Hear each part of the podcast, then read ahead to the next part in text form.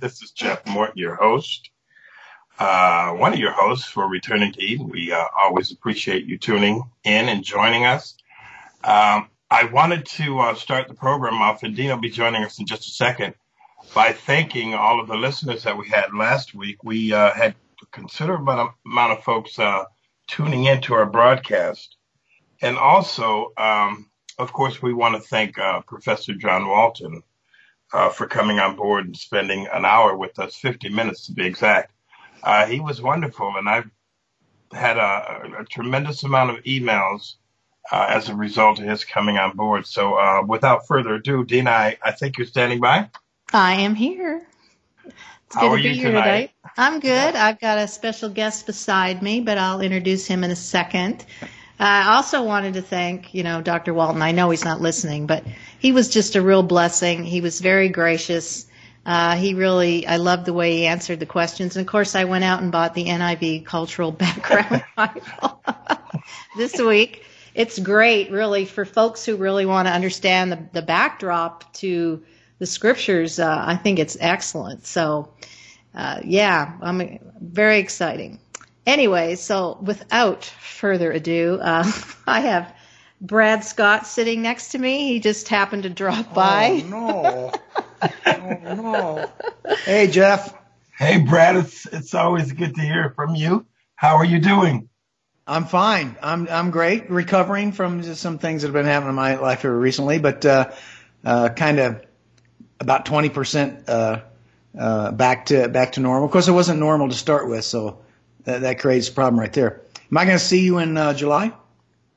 Uh, I'm not sure yet. I'm I'm kind of taking the months as they go. I'm starting to get uh, get a few things scheduled that I didn't expect this year. So Mhm. it's an interesting year and door opening for Jeff. I'll be heading to Peru here uh, in March, and then uh, there's a couple of other things that might happen after that. So we'll see. Okay. Well, that's when I usually see you live and in person. So maybe we'll get to see you again in July. Absolutely. Mhm. Uh, so anyway, so tell us what's been going on with Brad besides getting healthy. Well, uh, actually, uh, I had really had had a really bad car accident here uh, back in October, and so the whole time of recuperation and recovering from the injuries, the last four months is just getting back to somewhat uh, normal in order to be able to uh, uh, get back on the road and participate in these kind of things. I'm here at um, uh, Michael and Dinah's house, sitting next to Dinah and because we're doing some stuff here uh, for um, some other from or some other programming. So this is kind of a test of me being out by myself without Carol, you know, carrying things for me and doing those kind of things. So I'm out here trying to see if I can do this, get back to doing this by myself again. So that's that's where I'm at. That's why I'm here. So if everything goes well.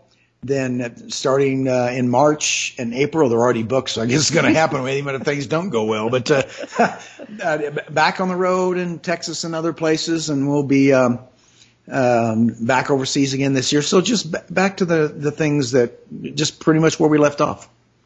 You know, I gotta tell you, I until just a moment or two ago, I had completely forgotten about the car accident. I heard about it uh, until you mentioned it just a moment ago. I was like, okay, what what happened to Brad? And then I remember now. So I'm glad you're on the mend, uh, and I'm glad you're visiting Dinah and Michael. They're great people. I mean, it's just wonderful, friends to get together, and uh, we can do this little radio show together. This is wonderful. So I'm glad to know that everything is getting better.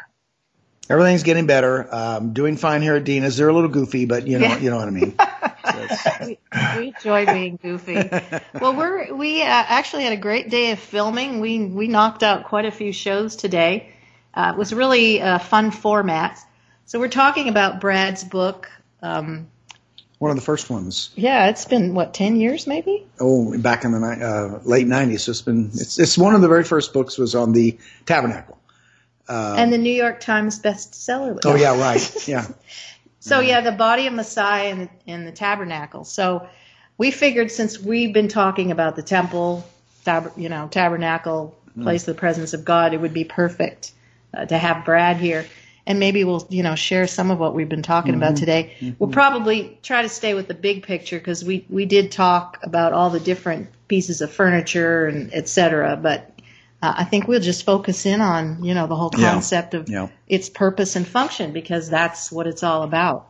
You want to add anything on that? Well, yeah, I, I, I would say my contention uh, in, in all the programming we've done so far is constantly reminding people that according to the book of Ivrim or Hebrews, we are told that the, the things things that we can see are called shadows, and they are a picture of what we can't see. And so the whole focus of the whole tabernacle series is not just to academically walk through and show you what all these things mean, but uh, but to go beyond the traditional view of the tabernacle representing Yeshua. That Yeshua is the tabernacle, and uh, there's a multitude of books out there, wonderful books, nothing wrong with them.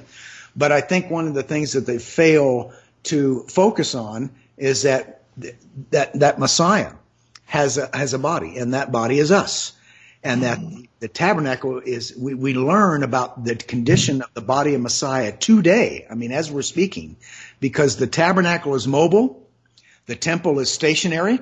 So the temple basically involves the past and understanding the temple in the past and the future. So to understand the future of it, but the tabernacle represents uh, the body of Messiah today in ex- in exile, moving from one place to the next because we're all scrambling around this earth. And so to understand the body of Messiah today, I think it's imperative to see it in the tabernacle, uh, the mobile temple, if, if I could say that. And so that's Well- that's kind of what we've been talking about. I um that reminds me, I remember when I was having a little epiphany and how in the New Testament or in the Brit Hadashah, the Messiah was healing people. And uh, he was healing the eyes, the ears, the entire body, the legs. Uh, and I, I remember thinking, my gosh, the body of Messiah is being healed and he's representing that healing, that process of healing so that we can see and walk and live again all in Israel, according to the way the temple language talks about the destruction, the healing, the destruction, the healing. We're literally in the wilderness. Uh, like you say, Brad, Mhm. the body's being healed. Well, we we read today. uh, There's a really cool quote from N.T. Wright, my new favorite scholar. But he talked about it's not so much. Yes, they came out of Egypt. They were delivered. They were, you know, came out of exile. They were free, and it, they received the Torah. But the key was the tabernacle was constructed in that space. And so this idea of the new creation that comes after one is delivered, and the tabernacle perfectly represents that in so many ways. Yeah, to once again see the, uh, the the shadow concept because it says it's the shadow of heavenly things, and I, I I don't think most people grasp the idea of a shadow. That uh, the the whole purpose of a shadow is the shadow is the thing you can see, and it's being cast by something you cannot see.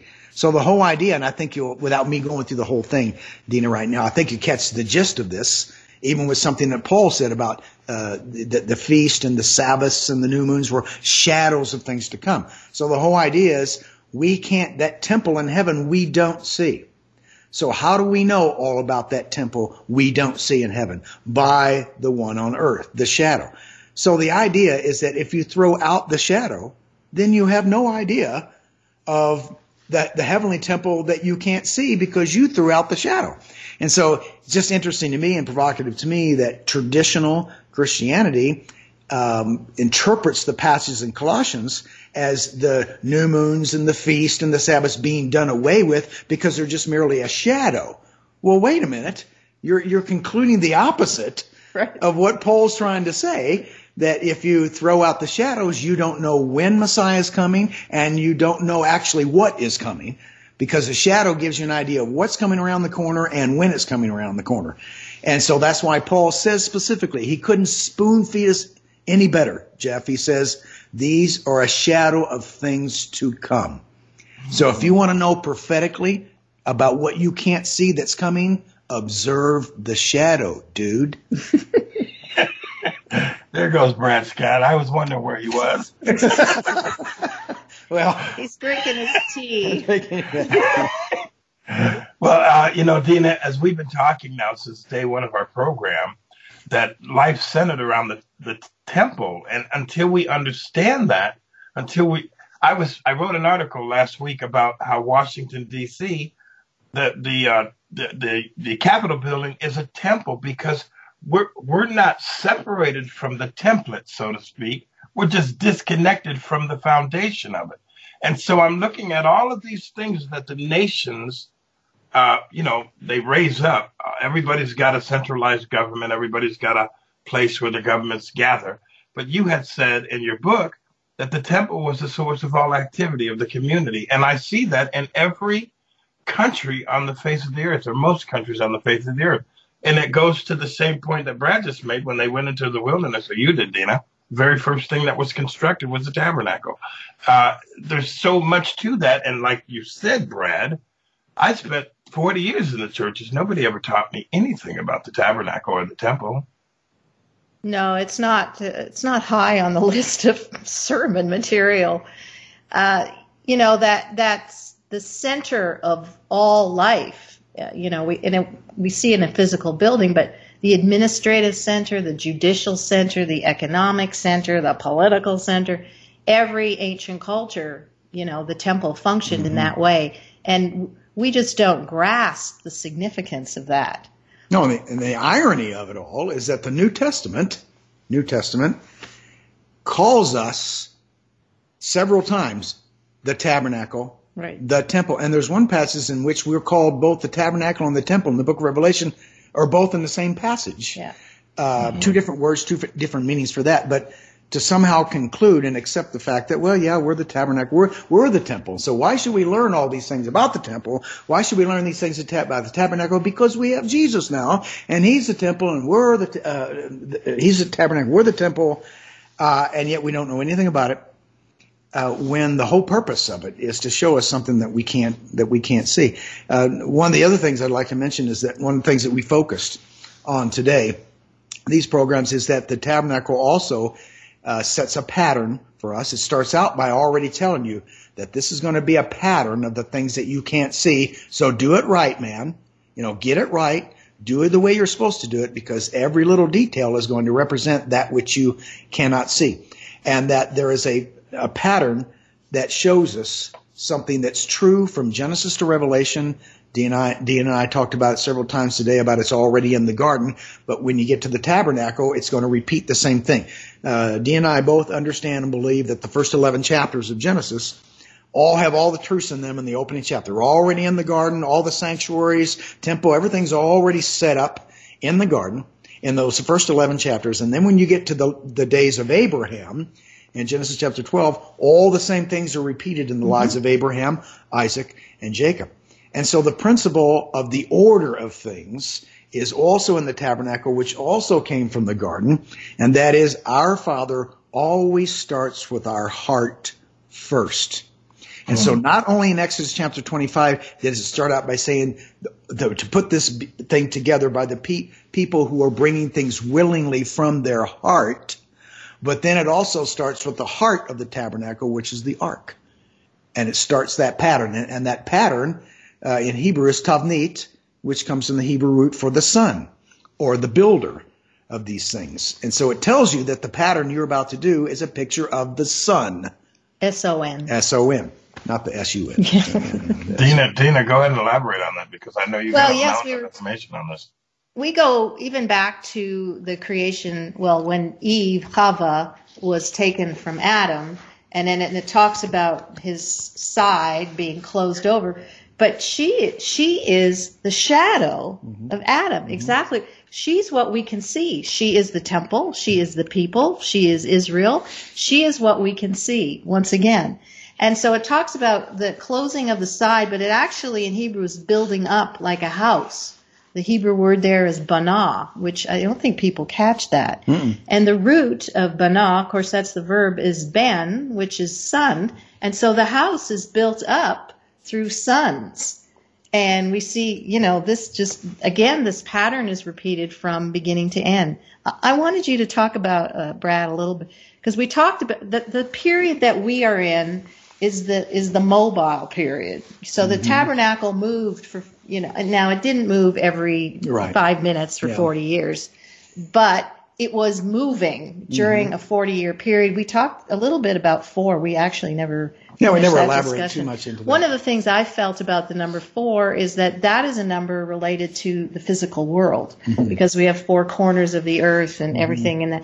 And of course, they're there 40 years. So this is a picture of our temporary life, Mm-hmm. the tabernacle in our temporary life. You want to talk a little bit about that? Yeah, we, we, we did uh, mention the fact that to me, uh, the, the number four is directly related to the Hebrew word kal, which means all or everything.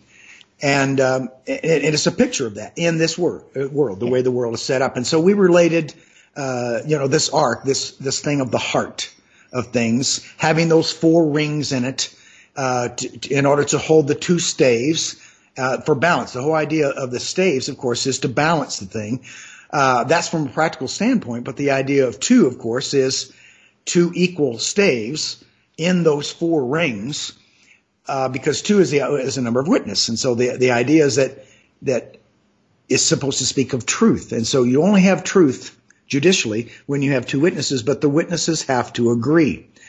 And so when you when you do those four corners of the earth, if you will, you're representing something that represents all. For example, all twelve tribes were seen in the four camps. Mm-hmm. Yeah. Uh, you've got the visions of Ezekiel, and, and which represent the four gospels, which represent all of Yeshua. The whole idea of Matthew, Mark, Luke, and John is Peshat, Remez, Drosh, and Sod. Because when mm-hmm. you see a particular passage or something that has all four of those interpretive methods in it, you're getting the full picture of who Yeshua is when unfortunately most Christians are thrown in just one, Sod, John. Yeah. Not that there's anything wrong with John, Right. Seinfeld might say, but you can't get a full picture of who Yeshua is just in the book of John.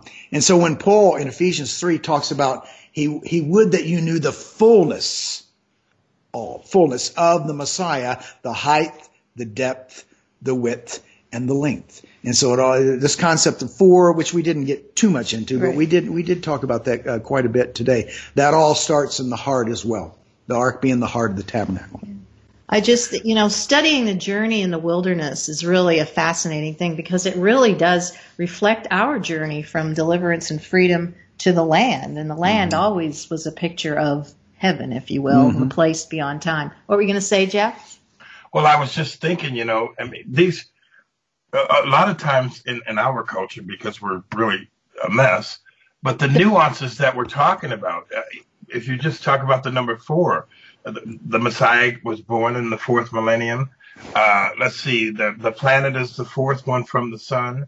We, these all, these are all things pointing to the absolute reality of what the Father has done.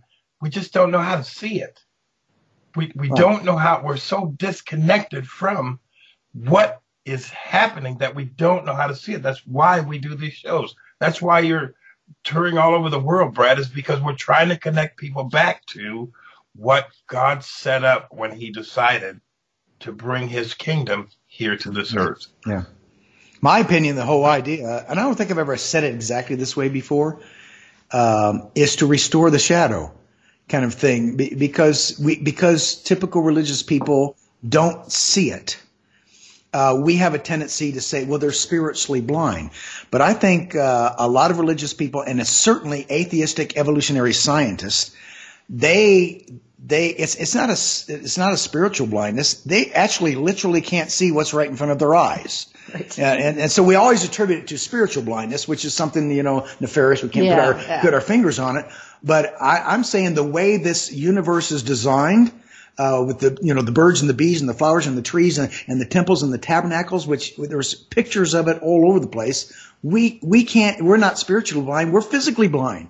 We, we look right at something and we can't see it. And, and, and, and then uh, you add to that a theology that says, well, it's, we're not supposed to see the shadow anymore. Yeah, the shadow was done away with. Uh, then, because the key to seeing the shadow is light. Uh, if there Right, is no right. light in your life, you're not even going to cast a shadow. So the whole idea is that those who have light, truly have the light of the world, they can see the shadows. And by the things that they can't see, they can come to a very clear conclusion about what they can't see, which is standing at the right hand of the Father Amen. uh, right now. And clearly, God designed the tabernacle to be in the midst of his people during this period of mortal temporary life. Mm-hmm. I mean, he didn't abandon us and say, well, there's a world beyond, too bad for you, you know, you'll get to see it later. That's right. But he, you know, he presented himself, his presence right in the middle of his people. And, and and the thing about that too, going back to the article I wrote, when you look at the the superpowers, if you want to call them that, every one of them has this temple, this great big giant building where all the activity of their nation is kind of centralized. And that goes to the heart of what you were just saying, Brad. It's all around us. We just don't see it. We don't see the fact that this is not a man-made template. This is ordered by the creator that these nations exist. And we don't understand that by stamping out Israel, we're trying to turn the light off. Mhm. Trying to so kill that the there is shadow. no shadow. Yeah. And, and and the whole world is like saying, well, we got to divide that land, we got to get rid of those Jews, we got to take, and they don't recognize that just like the capital of America is Washington D.C., the capital of Russia is Moscow, and the capital of Beijing is China, or uh, or China is. Yeah. Then we we have to look at Israel as being the capital of the kingdom of, of the Father come to the earth, and we don't see it. Well, and the enemy too uh, is all about destroying the image. Yeah. You know, Oh, yeah. that's that's the job there. Take away the image or the shadow so that you don't see anything. And ultimately, you know, the tabernacle is the perfect reflection of who, what God sure. looks like, Yeah. who He is, and how He functions, and you know what He does in our life. And if we know that, Yeah, then the adversary knows that. I guess he Uh. If he knows that we see all these things very clearly through the shadow and that the end is revealed in the beginning, then if you're the bad guy, you're going to try to get rid of the shadow and you're going to try to get rid of the beginning. Yep. So you develop a theology over thousands of years that says the beginning was done away with and the shadow was done away with. And then you have 50 different versions of end time prophecies and everybody's arguing with each other. Oh my gosh. of what's yeah. going to happen in the future when you threw out, you threw it out in the trash almost like, I wonder if the garbage man came and got the trash yet. Honey, went out there and looked in the trash can real quick and see if he took it away. You know, so that kind of a thing. I call that the trash can. I call that the prophecies of YouTube. because you can just you can get just about anything you want to believe on YouTube when it comes to the way that the enemy has put the veil or blinded us. And I'm waiting for the Father to say, Hey, the veil is removed, let me show you what I'm doing. And I believe he's doing that for those that are chasing after him. I mean, there's no question he has given us the, the vision and the picture. It's our choice whether we want to see it. That Right. you know, that's kind of. So we, yeah, we had uh, we really covered a lot of territory today. We went through all the various vessels and furniture and everything. Well, I guess not too many vessels, but Yeah. we talked quite a bit about the ark. Uh, we just have a few minutes left. You want to just Yeah, what you were sharing about the heart of the, of the Right. tabernacle. Uh, uh, Dinah and I talked about this one of the first couple of programs, and it's something that she gr- agrees with me on, and that is if something is a pattern, if something is from God, and it's truly a model, it's truly a paradigm, then it will never fail, will it? You know, Right. It never fails. Is it, well, I found them here, but they don't work over here. If it's really from the heart of God, then it'll be in the beginning, it'll be in the middle, and it'll be in the end. And this, this idea of the, of the, of the pattern of, of first seed, then fruit. You know, I like to deal with agriculture and the land Right. first Right. uh, because I think Yeshua did that as well. Uh, everything's wheat and tares and vineyards and vineyard owners and and uh, t- t- all all these kind of images, plowmen and so forth in the scriptures. So I believe he uses that. So when you go out to something that everybody can see in every country uh, to a greater or lesser degree in this world, you see them when a farmer goes to plant seed, he first plants the seed, then it produces the fruit.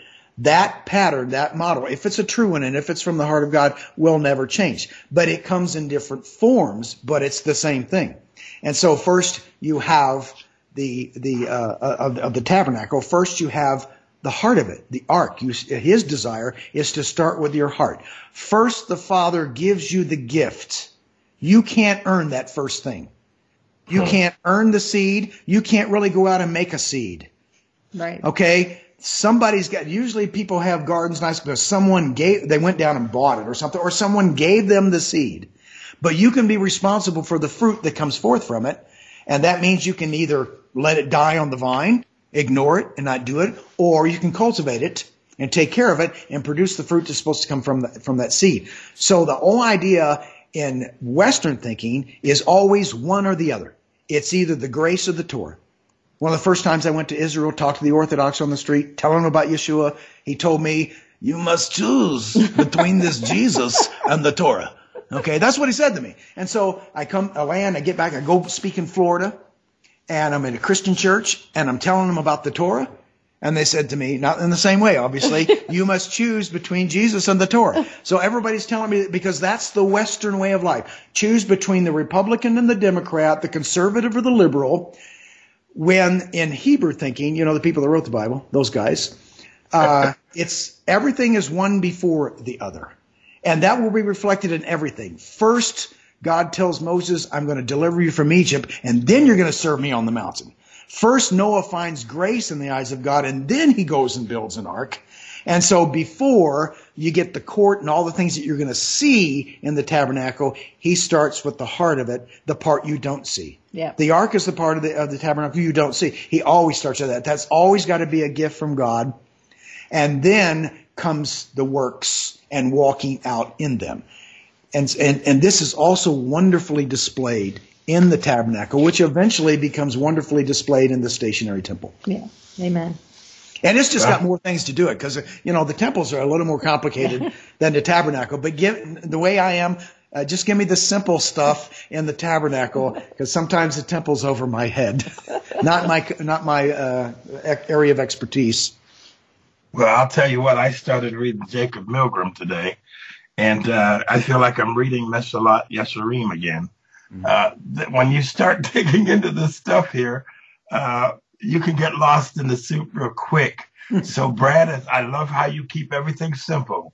You've been talking about a seed for as long as I've known you, going on 10 years. It's really good to hear you back and uh, back in the saddle, so to speak. And I, I, I certainly will keep you in prayer and uh, Dinah, we're coming towards the end of the show, so I'll let you to uh, say whatever you want to say, and uh, we'll see all of our audience next week.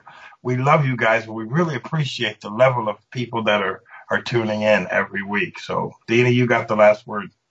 Okay, and that's as it should be. Yes, that's right.